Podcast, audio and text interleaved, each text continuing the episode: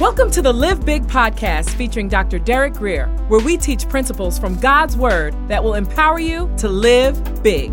For more information, visit derekgreer.com. Here's Dr. Greer. Amen. We're going to begin in 2 Chronicles 16 and verse 9. I'm going to read it very quickly, and then we're going to go to our place of emphasis.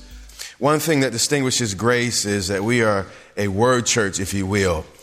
We really focus on the word, emphasize the word, and we make sure we're getting our marching orders from the Word of God. So we're going to be true to that today, cover a lot of ground, but you will be blessed for the hearing. Amen? Amen. All right, 2 Chronicles 16 and 9. For the eyes of the Lord range throughout the earth. The imagery here is of an attentive and pursuing God. His eyes are looking, up every valley, up down every valley, up every hill, over the oceans. He's looking passionately, pursuing individuals that he can show himself strong in. It says, for the eyes of the Lord range throughout the earth to strengthen. Other translations say to show him strong.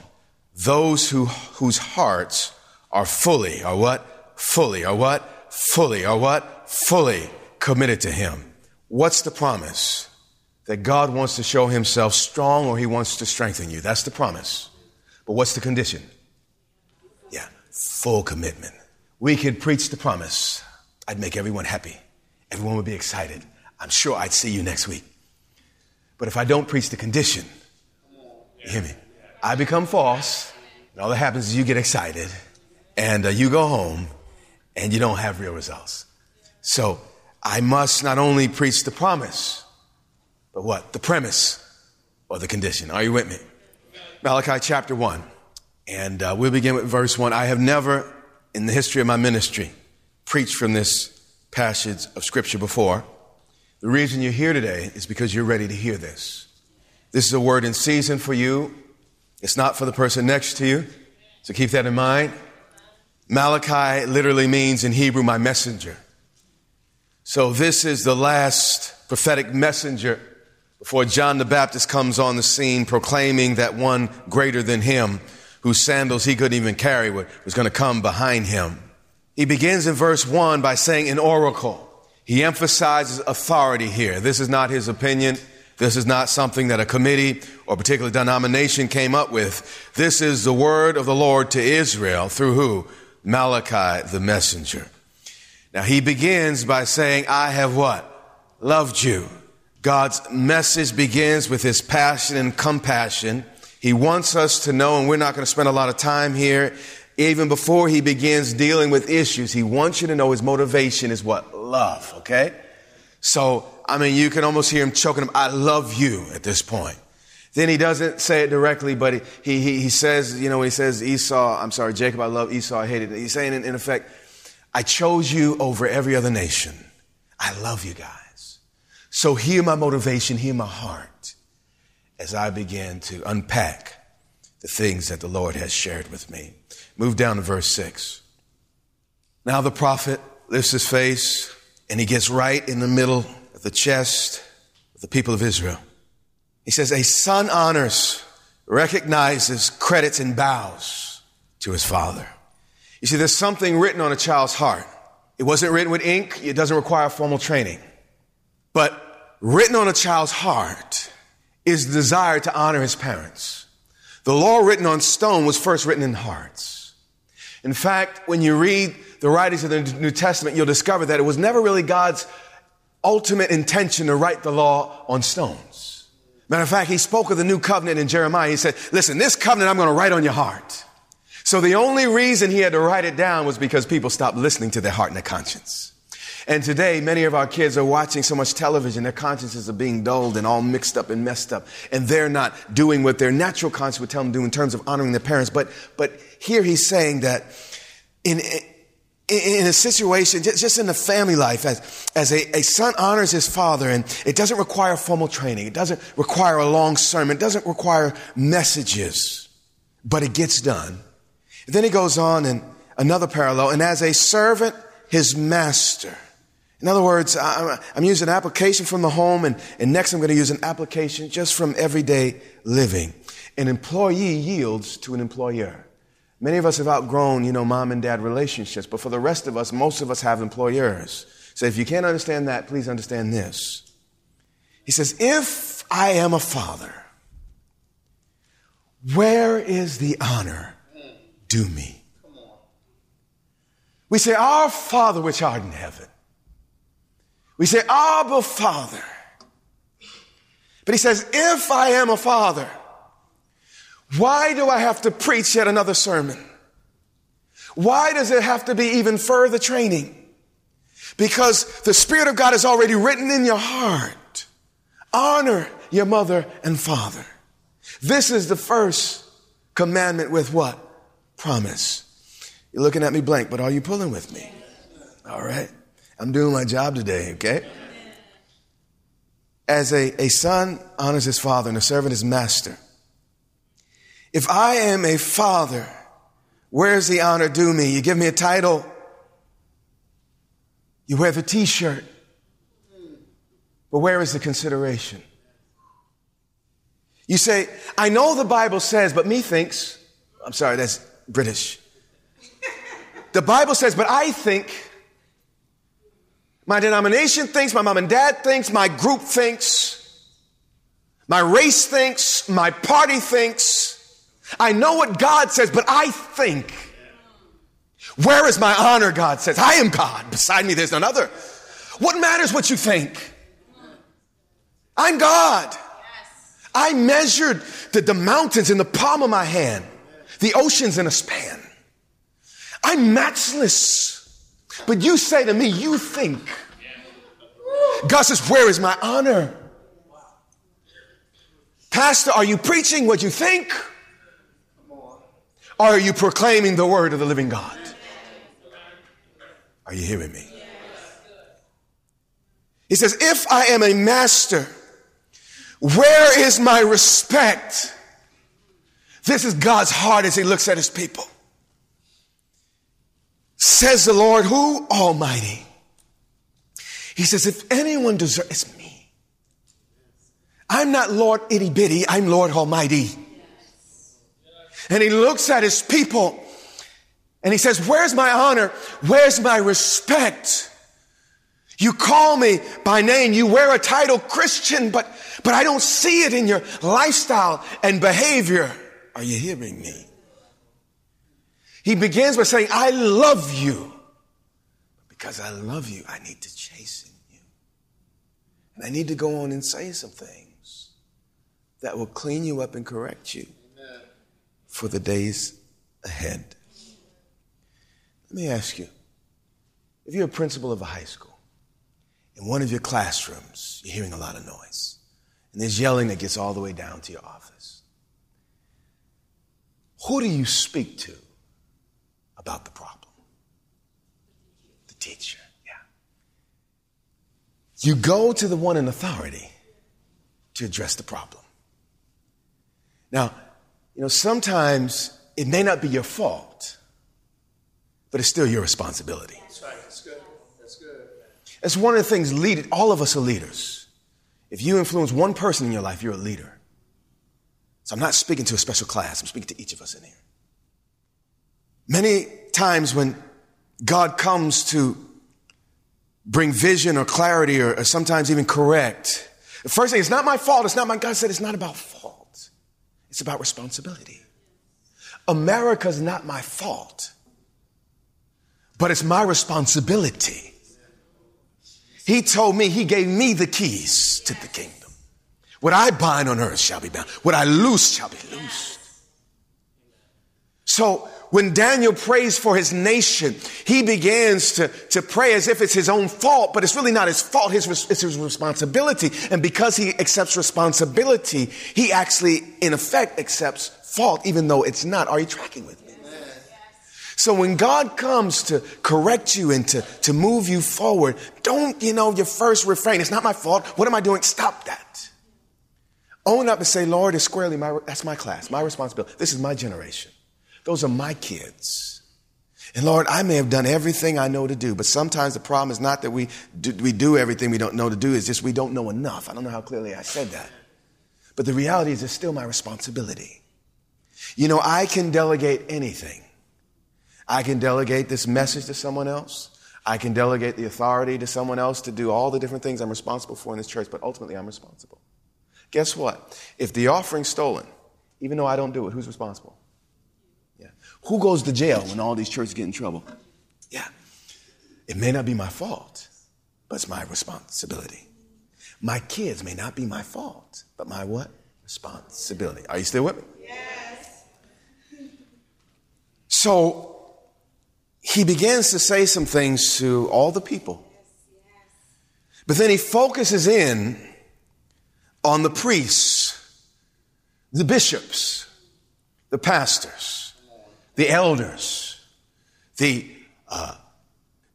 board of directors, the trustees, the greeters, the ushers. It may not be your fault, leader, but it's your responsibility. So don't push back saying it's not my fault, but you're responsible. Are you hearing me? It is you, O priests, who show contempt for my name. Contempt literally means to be taken lightly. It's you, O priests, that have a real casual. They're raising up all over the nation, I am a friend of God church. Everyone just pals around with the living God. But no fear, no respect. Now listen, as I grew older, I became my daddy's friend. But there were many years it didn't seem like it. Are you hearing me? And I have an obligation that outranks friendship at this point in my boy's life. They need a father more than they need a friend. So I'm going to daddy them and I'm going to try to develop relationship. But I will not sacrifice my responsibility for them feeling good in my presence. Is anyone growing up in this place? Amen. He says, you show contempt for my name. Now, another Sunday, we'll preach on being God's friend, but you got to take the whole counsel together. You understand? That's good. That's good. But you ask, how have we shown contempt for your name? When confronted with their sin, their hearts don't break. They're indifferent and play dumb. How many of y'all have children? You know they're wrong. They know they're wrong. But who ate the cookie? I don't know who left it. There's an indifference. And it's a stubbornness in the hardness. When I preach these types of messages, like, why he do that up in here? You know, we don't need all that. Yes, you do. You sit there and you think, this is for them. No, that's for them. But ultimately, it's for you. Are you hearing me? But you ask questions like, you know, you the prosecutor and I'm, you know, the one sitting in the box. I'm God. I'm the judge. I'm not to be questioned. Hallelujah. I call for utter and absolute obedience. I don't need your opinion. I'm God. Are you hearing me? See, God is our friend. He is our father. But we start getting all that wrong. He will trump us, say, I'm God. Yes. Yes. Are you hearing me? Yes. Don't get so close that you lose respect. That's right. That's good. Yes. That's good. We get so familiar, we lose respect. That's what happened when they were carrying the Ark of the Covenant. Someone tried to help God. They saw the Ark falling and they tried to help God. God don't need my help. And God struck him dead. It seemed mean. But familiarity breeds contempt. You know, I would love to be at everybody's house every Friday and Saturday night, but I know it would damage you and ruin you. If many of you got too close, you wouldn't even listen to me no more. Because familiarity breeds contempt, and we get too close sometimes, we don't take it serious. It takes a highly mature person to be around somebody and still take them seriously and still honor them, even though they see the humanity and the rest of it. Are you still with me? He goes on, you place defiled food on my altar. Right now, he's talking about how we praise. He's talking about how we give. He's talking about how we pray. He's talking about how we conduct ourselves, how we carry ourselves. You see, then the primary thing that they did in church was offer sacrifices. So when he starts getting in the middle of the sacrifice, you got to realize the type of offense that he's bringing the crowd. Because, here in the modern day church, well, you know, pastor, I gave an hour of my time to clean the church. How dare you tell me that I left something undone? I already spent an hour in that church. And you better accept my work the way it is, because I'm me. That's how we go about it. And God is saying, if it's my sacrifice, I have right to speak into it. Amen. Pastor, don't you dare tell me I need to be on time. Who you think you are? You better be glad I'm here. I can go somewhere else. Listen, I know sometimes we run late. But when the exception becomes a rule. And then we're like, you know, we become our own little God. Lord, accept this from me, even though it smells like rotten fish. But you say, Lord, it's mine. You know, I'm wonderful. Take it, eat it. Eat it and smile, God. Am I doing good? Yes. Yeah. Bishop, don't you dare tell me we need to have an extra service. Sure, but Bob said, at least I came today. Don't tell me I need to get involved. Who you hear me? You place defiled food on my altar, but then you get all defensive. But you ask, how have we defiled you? Pastor, I came. How have I defiled you? God has a right to speak into the sacrifice you're offering and to say whether it's acceptable or not. That's good. That's good. The priests would do certain things, and if God answered by fire, it was accepted. If they didn't answer by fire, it was not accepted. And then what certain priests would do, they'd come up with strange fire, like little match fight, and say, oh, yep, God's favor, strange fire. Now, not the people in this room, but many people operate in a strange fire, mitten by their own matches and flicks. And the point is, God wants us to have a holy fire lit by him. And it only can be lit when he approves of our sacrifice. You're here. I've been saying on Sundays, and it's been bothering me, I'm sick of church. And I feel like I have to do a lot of teaching behind it, but it's the heart of God. Please hear my spirit. I keep trying to change the subject every Sunday. Lord, let me go to a teaching that will show folk who they are and where they need to go. It's like, stay right here. You know, the Bible said Jesus got so sick of the church, he threw up. He said, I'd rather you hot or cold. But because you're lukewarm, I will spew you. I can't keep you down. You make me sick. I know that doesn't sound nice, but it's Bible. Okay, and it sets you free if you listen. I don't walk into the presence of God talking about, Lord, just accept me as I am because I'm me. Without you, Lord, I'm nothing. Yes. Now, I come to the cross just as I am, and because of his grace, he receives me, but I don't stay that way. Right. I need to be changed from glory to glory. If I'm the same today as I was yesterday, I'm backslidden because God's always moving forward, and if I'm staying, I'm way back. Are you hearing me? Some of you stuck where you were 10 years ago still. And God's way over here. And you're like, well, I'm not backsliding. I'm still. He's like, what you mean? You haven't noticed I'm way up here? You're back there. Are we so far from each other? God is calling us back to him. He wants more than attendance. He wants more than some money. He wants more than a hand that might go up if it feels good. He wants hearts. Yes. Yes.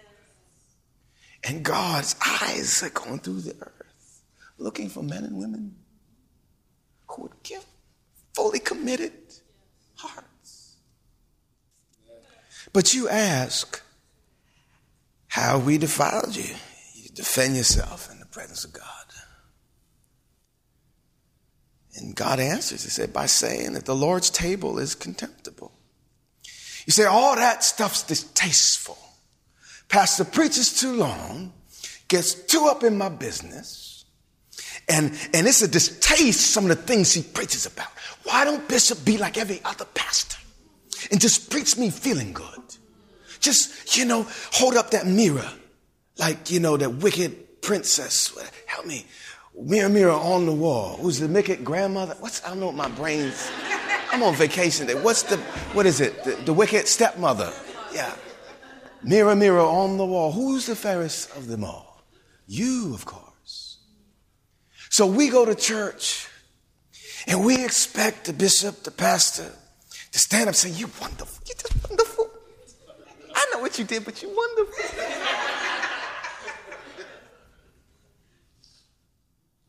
We've lost the prophetic. We've lost iron sharpening iron, so all of our edges are dull. You need a sharp word to get in there and scalpel out that cancer of unbelief and doubt. You need a sharp word that pierces to dividing, the Bible says, spirit and soul. You need the word of God that goes down deep and does some cutting. And after you're cutting, you need a little time of healing. You see, when you've really been around God, when we see Jesus in Revelation, there's a sword coming out of his mouth, a sharp edge. And his word comes to cut. He will never harm you, but he sure will hurt you. You hear me? Because God was like, "No, boy, that thing, cut that boil out. Hold still. I'm going to cut that boil out, son. I love you. I'll put a little anesthesia on, make you feel okay for a minute, but it's going to hurt a little bit. And it's going to take some time to heal." Sometimes when I'm confronted with me, it hurts. But I'd rather look in the mirror of the word of God that gives me perfect liberty and freedom than deceive myself. How many of y'all are interested in looking at the word of God to see who you really are? Yes. Yeah, amen. Then it says, this is how you defile. By saying the Lord's table is contemptible. He said, when you bring blind animals for sacrifice, is that not wrong? You have been listening to the Live Big Podcast with Dr. Derek Greer. For more information, visit derekgreer.com or follow Dr. Greer on social media.